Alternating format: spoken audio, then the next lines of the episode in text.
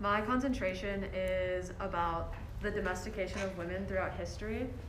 Um, I was really attracted to that idea because I've just always heard about like domestication is like a huge thing in like the 1950s. Like it was kind of really like idolized, and um, one of my like biggest fears was becoming like a trophy wife or being like a stay not necessarily like a stay at home mom, but re- really more like a trophy wife of not really having any purpose other than Yeah. like having kids and taking care of the house, which I understand people who like there's people who want that to be their life, but that's just personally not what I wanted. Um, and so in my concentration, I have gone through as much as history as I really can, trying to find photos um, to re- like represent different cultures and different time periods.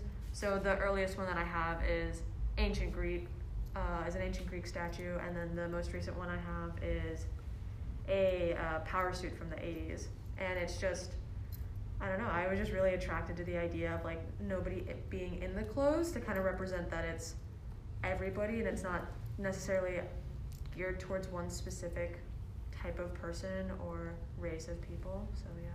So you're doing it all through like kind of like the perspective of like fashion kind of and like Yeah. being kind of like that gender norm of like what is like a men's piece and what is like a woman's piece and just letting it kind of breathe on its own. Yeah, so um just in case like my you haven't seen my paintings, they're just clothes with no body in them, like a full outfit. And I really like you said try to get for the clothes to speak for themselves and it's kind of hard though because like when I find my reference photos and I'm looking for a specific culture talk like to paint or whatever, it's really hard because when I first started looking up photos, I would be like, oh, like photos from of women's fashion from the 1930s or whatever, and it would only be like white women, mm-hmm. and that was something that I didn't want to. Even though there's nobody in the clothes, it was really important for me to represent as many people as I can. So I had to like specifically look up like African American women's fashion, 1960s, like that kind of a thing, and really like look for the photos to represent as many people as I possibly can, and let the, even though the clothes might not necessarily give tells to what kind of person they are, mm-hmm. that was just important to me personally, even though it doesn't necessarily show in the paintings. I think it's really interesting though that like you're using clothes as a medium to kind of dissect gender norms because a lot of the times I think that it's kind of like conditioned and innate in the way that we see clothes like oh this is like a woman's piece or oh this Mhm. is like a man's piece. And I think that's kind of like interesting because in ways like the way that you're saying like to be domesticated by clothes in a way like you're entitled to like live up to the standard that that clothes is kind of associated with or like you think of an idea or like there's some predisposed notion that's associated with that piece and therefore you think that you're supposed to live up to that stereotype in a way but with your art do you think like what's like the main message that you're trying to get through with leaving like some ambiguity between the idea of like this clothes isn't associated with a person neither is it associated with like the stereotype of what it's supposed to be? I think that it's kind of hard because I think that the root of my idea was so personal, and I'm sure there's other people who don't also don't want to be like a trophy wife or be just specifically like um, a stay-at-home mom. So it's kind of hard for me to say that there's like something that every single person or woman can relate to looking at my art, but I hope that when people view it and if you like reading my artist statement and like kind of understanding what the motive behind it was to it's more to realize that that has been an issue of like gen- gender norms throughout history and even so that they're still kind of present and letting the clothes kind of articulate that it's constricting but it's also like freeing i don't know but another part of it is that all of my paintings are on um, household fabrics. So two of them are on tablecloths, and the rest of them are on various curtains that I've cut up. And that was a choice that I made because I always thought that like tablecloths and curtains they're always super light and airy, kind of like representing fem- femininity. And I thought that that was kind of the perfect medium to have the paintings on to kind of go along with that point. But like it's just I want people to see the domestication more than like uh, an agenda other than that, I guess. Yeah, and you're like taking like a historical kind of perspective into it, which is really interesting. Seeing how I guess like feminism has evolved from like where like you started your pieces in, and kind of Mhm. like kind of that idea of femininity then, and then being like the person that you are now, living in like the modern age. Like, how is it that like you see kind of I guess not only clothing evolve, but like women being empowered to kind of I guess like retake their own I guess identity through clothing. Like, how do you see like the intersection of like where feminism was when like you first started like your oldest p- inspired piece to like I guess today and the perspective that you hold. When I was looking into the more ancient ones, I was kind of looking into women's rights of that society. And obviously, it's not surprising that women didn't really have any rights back then, but it was interesting just to kind of see because, so for example, like the ancient Greek one, women weren't allowed to own their own property. They were married, to, they had arranged marriages, whatever. But it was kind of this two sided coin of in like the I don't want to necessarily like say political, but like in the everyday life, women didn't really have much, but with the goddesses were so highly respected and like the image of a very like feminine, powerful woman was so was held at such a high standard in that society that it was kind of interesting to see the dichotomy of that. Like with clothes, I think that now people are a, a really big thing is that women are embracing their femininity and wearing hyper feminine clothes because they want to take back that uh, like power of being a woman and i think that that's awesome but I, it's weird because when i was a little girl it was always like oh you want to be a tomboy like you want to be big and strong like you don't want to be girly like the other girls like that kind of a thing and so i feel like that's a lot of a thing that a lot of girls go through is that they go through a phase of it's not cool to be girly. It's you have to be like you have to go play tag and Yeah. tackle football with the boys at lunch. You don't want to go play house on the tennis courts or whatever. Like I'm not gonna lie, like I feel like I remember going through that stage and just thinking that it was like weak to be a girl. Like I just Yeah, remember thinking like it's not cool to like go into that field. Like I wanna like play soccer and I wanna like go on like the monkey bars and like show them how far I can go because Yeah. like I'm not weak like that. Like it's like I don't know why, but like somehow when I was like in fourth grade I was already like like conditioned to think like it was weak to like give into the idea of being like feminine yeah, like that. that's exactly it, yeah. That's uh, that was a huge thing in this, and also like with me personally is that I went through this phase of like it wasn't cool, like it wasn't good to be a woman, and it's like it that was conditioned into my mentality, especially being in um, a sport that was so male like centric because I used to race motocross and like you barely see any girls in that sport and so it was like you didn't want to be a girl like you had to be you had to race out you had to race like the guys you had to hit the jumps like the guys you had to hit the bit like do as go as fast as you can to beat the boys. And which that's uh I think it's tricky because that was a really harmful uh, mindset to have to really hate your own femininity but also then it gave me the strength to be willing to stand up for myself and kind of acknowledge that I'm a strong person, which it didn't have good roots of completely trying to push away my femininity and be as much of a guy, be one of the boys as I possibly could. But it, I think that it's, it's not good that we that a lot of girls have gone through that that idea. But personally, I think it's encouraging because we go through that and then you get to the point you're like, well, it's not bad to be a woman and you. I feel like it's weird because I think that at one point I start thinking like, what is like actually me? Because I know that there's parts of me that enjoy being like rough and like fun like that, but then Mhm. it's also part of me is like I know that this is tied to like me actually wanting to repress that idea and not even like entangle myself in any ideas of like femininity. And then like you go through like middle school and you're kind of thinking about like what is it that I want to do or like who is it that I want to be perceived as and it's no longer like I'm trying to be like different and I'm trying to like appeal I don't know if it's more so like the this is like a completely different tangent but the idea of like pleasing like the male gaze Mhm. or more so just not wanting to be perceived as like feminine like I feel like those are two very different things because I feel like pleasing the male gaze it requires you to indulge in femininity whereas mm-hmm. like actually rejecting that part of femininity and being more so like you said like like the boys or whatever isn't so much pleasing the male gaze because then that would be like contradictory to like what the male gaze is if Yeah. that makes sense but it's just like a weird idea of like thinking about like well then who am i actually like at my root because i'm Mhm. being conditioned by either like the male gaze or like rejecting femininity but like what is it like actually like intrinsically myself Yeah. It's so hard because I feel like like women are supposed to like everybody has their own aesthetic. Like you have like, cottagecore, dark academia, um, like alt, indie, like that kind of thing, all targeted towards a specific aesthetic that people feel like they have to push themselves into. Be, I mean, it's fine to like that, and it's that's what they that's why they enter the like dressing in a sort a specific aesthetic. But for me personally, I think that there is like the uh, mindset of pleasing the male gaze by dressing like femininity or Mhm. like the bimbo aesthetic kind of a thing.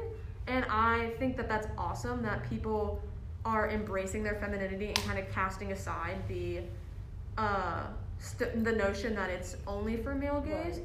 So like, I have a really big thing with my personal style of like, I acknowledge that some days I do want to look really feminine, but then some days I also want to look rough and or not rough, but like yeah I know what you mean. not necessarily hyper feminine. And I think that that's a huge thing, and it's really interesting to see people like go from one end of the spectrum to the other. And I agree that there's like that the root of well, I don't want to dress feminine because it's pleasing the male gaze, but I also don't want to dress rough to reject my femininity because I acknowledge that I am a woman and I want to be I want to be a woman. I don't want to be like and not necessarily in the way of like a transgender person, but just in the No, it's like you don't want to like carry the notions of like being weak that are associated with femininity, but you still want to indulge in like the pristine kind of idea of like being feminine like Yeah. that. But you know that there's like connotations of being like weak and emotional. But then it's like also like, is it so bad to be weak and emotional? Like, what is Right. it that makes it bad to be weak? Is it that it's tied to being a woman, or is it that it's just inherently weak? Like, it's like, I don't know, a lot of intersecting ideas that all go back to like the way that people are perceiving women originally. And it's the same thing. Like uh, men are expected to not show emotions. Like it's not. It's it's But we're all like human. Like the idea that there's a difference, a difference between like the man and like a woman is like sure there are like biological differences and like there's studying differences between like the way our brains work, but it doesn't. At the end of the day, we're both human. There, we mm. both experience things similarly in different ways. So to think that like one human is more emotional, like why is it that we've conditioned it to be that way? yeah exactly. And it's then I think about well, if I think of like emotion as weakness and it's tied to women, is that just something that's just been like I don't know, like you said, like domesticating women from actually like embodying their full potential in a way. And I think that kind of ties to like today's idea of feminism, just because like a lot of the times people think that it's like not like weak, but like unnecessary to indulge in like feminism today, just seeing how far and like how many milestones have been broken for women's rights. But at the same time, like I don't know why, but I feel like it's weird to like champion yourself as like a feminist today because it's deemed as unnecessary and like you think that like you have everything and like you're going to be okay and maybe it sounds like very like picky to like think on social settings that are like I feel like I don't know at a disposition here. Like I don't know if anyone else feels that way, but like sometimes like saying like I don't know that you indulge in like feminism and that like you want to be like equal like today just feels like unnecessary because like people know how far like things have come. Like I don't know if that makes sense, but that's kind of how I feel sometimes. I think it. De- oh sorry.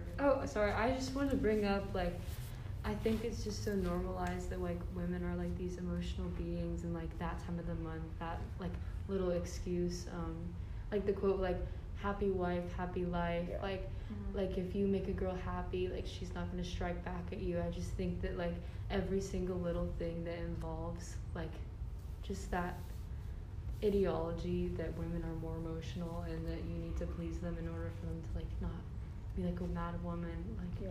to us with some yeah but Mm. anyway no yeah i just think you're bringing up a good point like it's almost like deemed embarrassing to be a feminist just because of like how much bashing they get like on social media and just like regular any media like news Mhm. today it's weird to see like how that's evolved because it used to be like purely because of the idea of like women championing like equal rights and now it's deemed as like people bash on feminists because it's like unnecessary. You already have your right. What more could you need? But it goes far beyond that. I think it goes into like the social setting and how we perceive women and it kind of like sees its way in there but just because like you have the bare minimum of like some writing and legislation saying that you can vote and have a voice doesn't necessarily mean that you're always going to have your voice heard. Yeah. I think it's it's really hard because I think the reason that feminism is so kind of negative in media or just with other people is because there's the notion of like the feminazi. Like the Yeah. the feminist who literally when they say literally kill all men like they literally mean like the world would be better without men and it's hard because the people who kind of have a less well articulated opinion on the matter it it damages the what everybody else is saying because yeah we've come so far in women's rights of what we're allowed to do and what we're allowed to have but in reality there's still like a there's still gender inequality. I mean it's signi- like the gender pay gap is still a huge thing. Like that's not that hasn't been solved yet it's not completely equal. And in position like high positions of power in like fortune 500 companies like the top eight companies none of them are led by women. It's like a crazy statistic and it's the same thing in art. I um let's see i just found i found like a crazy statistic. In us 18 major us art muse- museums they found that their collections are 87% male and of those 87 per- of that 87% of male 85% of the men are white. And so it's they're not women aren't represent aren't as equally represented on any crop like any span of the field. And when i was looking up like the gender equality in art it's insane yeah. about like what statistics they've they've found. So starting to like fact spiel but i thought this i thought these two were really cool or like interesting. Yeah. So three of the most muse- visited museums in the world the british museum the louvre and then the met have never had female directors and like uh, curators or anything like that. And so somebody I, I mentioned this to somebody and they said whoa what's the statistic of women applying for the job? And i was like okay that's that's a fair point but also i highly doubt that there's never been a woman who has applied for that job that in the entire history from 1753 Well, I feel like it also goes back, like, thinking of it like at the top of like all how there's not enough representation of like women CEOs or whatever. I feel like it's easy to think of that, but then also how that trickles down to like the modern common woman. Why isn't it that women aren't seizing more opportunities to go ahead and try and attain that? Is it that there's some sort of dispositions that are like that they're encountering that aren't allowing them to actually exceed that? Is it social? Is it psychological? Or is it just innately like true that like maybe women aren't getting those positions and like I feel like it's a weird dichotomy because like sometimes people think of like meritocracy and like do you actually deserve that and is that based on like the merit that you're putting in or is it actually like your gender and it's like really hard to like dissect that hmm. but I think that there's also like different things in like the workplace that like women encounter that like I don't know some people don't really think about like constantly like questioning and having to like prove yourself but I feel like that's a thing that like everyone kind of experiences. I don't know if it's more so just like a thing of like being a woman but also I don't know just constantly being anxious. I think another thing to touch on though right now though I find it very interesting kind of like the way a lot of people are tackling the 97% statistic that just recently came out mm-hmm. Um, where they in the UK, because like there's a whole thing where like uh, there was a woman named Sarah Everard who was walking home from like a pub, I believe, and then she was kidnapped and like killed and within like the time span that she was killed and kidnapped, brutally raped, and they found the person who was committing this act to be one of the policemen within the um, region that she was living in. And then they conducted a study and found that 97 of per 97% of women in the UK reported that they had been sexually assaulted. However, that sexually assault uh, kind of includes catcalling all the way to like physical actual rape.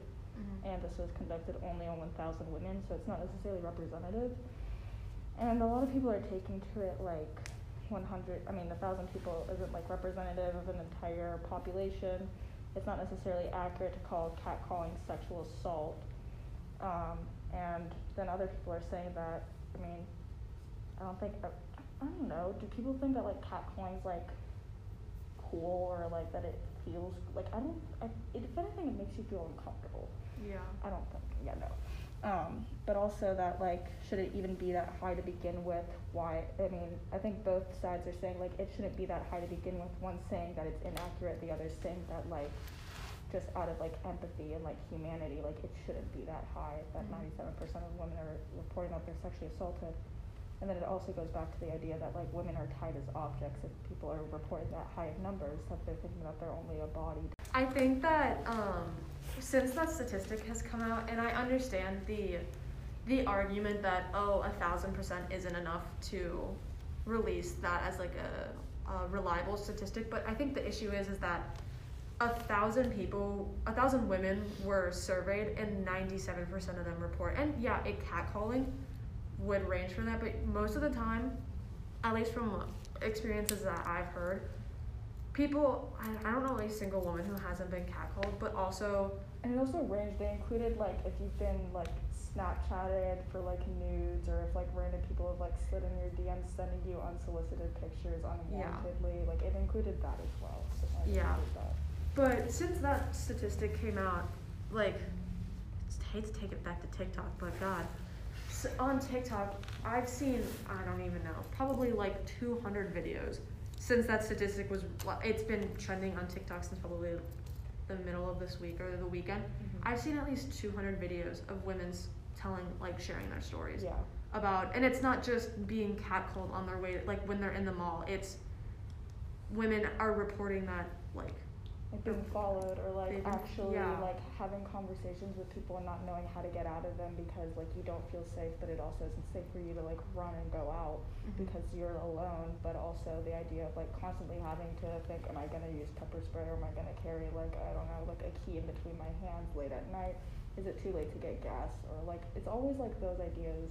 And it's like why is it that like I have to think that, and why is it that we can't do it the other way in which people just don't I don't know like sexually assault women?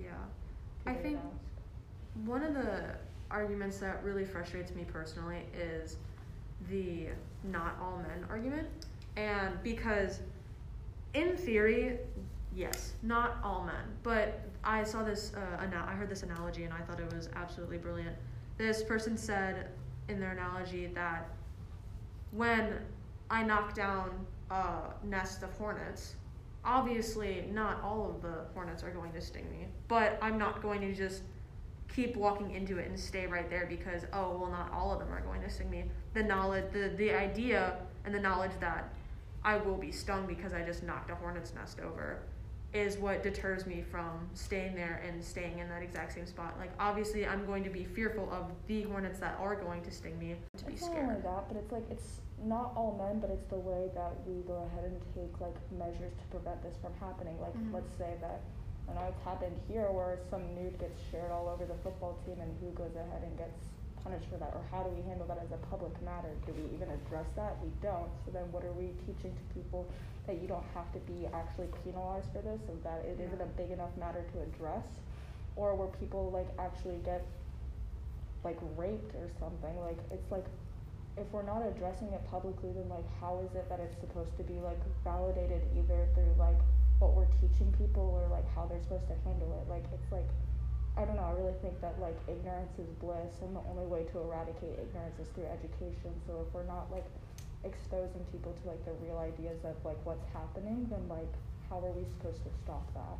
Yeah. It's it's so hard because the I totally agree with the ignorance is bliss idea is that people think that if they ignore it or a don't hear about it that it's just not an issue and when in reality. That's just not true because even if there's no media coverage of the the copious amounts of sexual assault that happens in the United States alone every single day, like the entire 10 o'clock news would be dedicated to reporting sexual assaults if that's what they chose to report on. But it's not a large enough or I should say an important enough statistic that we hear about it all the time and that's part of the issue is that people don't want to people don't want to talk about it because it's like an ugly statistic. It's ugly to hear the fact that like women and women are assaulted every day and children are assaulted every single day, which is like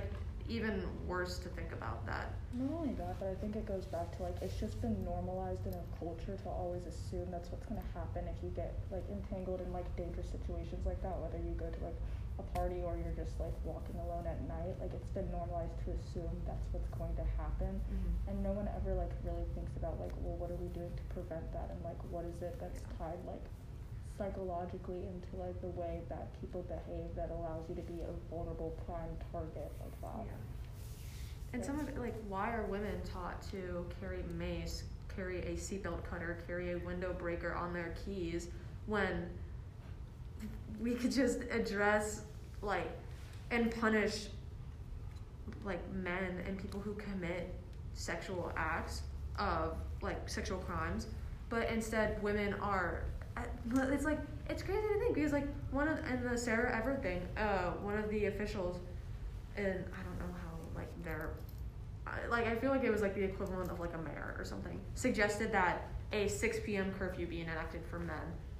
People went ballistic when she suggested that, and it, she's like, okay, but you realize that the issue would be solved if the men weren't on the streets after 6 p.m. and everybody just went like, it it was crazy, and it's just like that was the first time that I feel like personally I had ever seen like a and obviously like that might not solve the issue completely but because obviously rape doesn't only happen at night but like that I was just mind blown to see this like it was so weird because I was like why would like that was crazy to see her suggest that but also like shouldn't that like an issue this severe should have a action like it had like it should take action to be that severe or whatever that's why I think that it all goes back to like really like education and why isn't it that like like I feel like the last time we had a talk about that was maybe like ninth grade life management. We barely skimmed the idea of like what rape is, and I feel like yeah. we're not talking about it enough for the amount of times that it's happening and people are reporting that it's happening. Yeah, and then a part of the to- the toxicity of the idea of rape is that so much people are told that the women who report rape are trying to get attention mm-hmm. and it's like you bring up you bring up rape and automatically somebody in the room will say well the person was never convicted. Okay just because somebody wasn't convicted of the crime doesn't mean that it didn't happen. And also it's just it's so layered in the way that like you have to provide evidence. Like when you're getting entangled in like something like that you're never really thinking like oh well i'm gonna have to keep this bathing suit because i know that like when i go to court and i actually get done with this like i'll have at least something. Like it's never mm-hmm like psychologically, it's not like your priority to, to be thinking. You're just thinking, how can I get out of this? Yeah.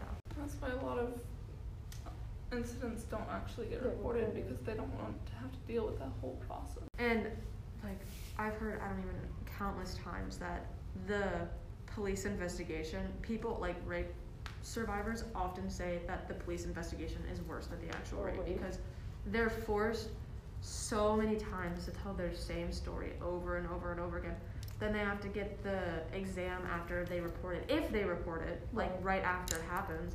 And it's a highly invasive procedure that mm-hmm. it just, it's such a hor- horrible process. And I understand that there has to be evidence taken to prove that a crime occurred but it's just it's so it's done in such a gross man- manner. Yeah, and it like makes sense like why it's like worse because you're told to like repeat this story thousands of times, something that you don't want to really relive, and then told that you're invalid for your actual like yeah. experience because you messed up one detail and now the entire case is falling apart. And it's also you're thinking. I think it goes back to the idea of like how women are supposed to view men. They think that they're chasing over a man and that they're kind of like I don't know like clout chaser or whatever. You know? Yeah. I don't know, I feel like the idea of like women being dependent on men kind of seeps into that as well. But yeah. Good, good talk, guys. Yeah. Thank you for having me. It was awesome. Of course.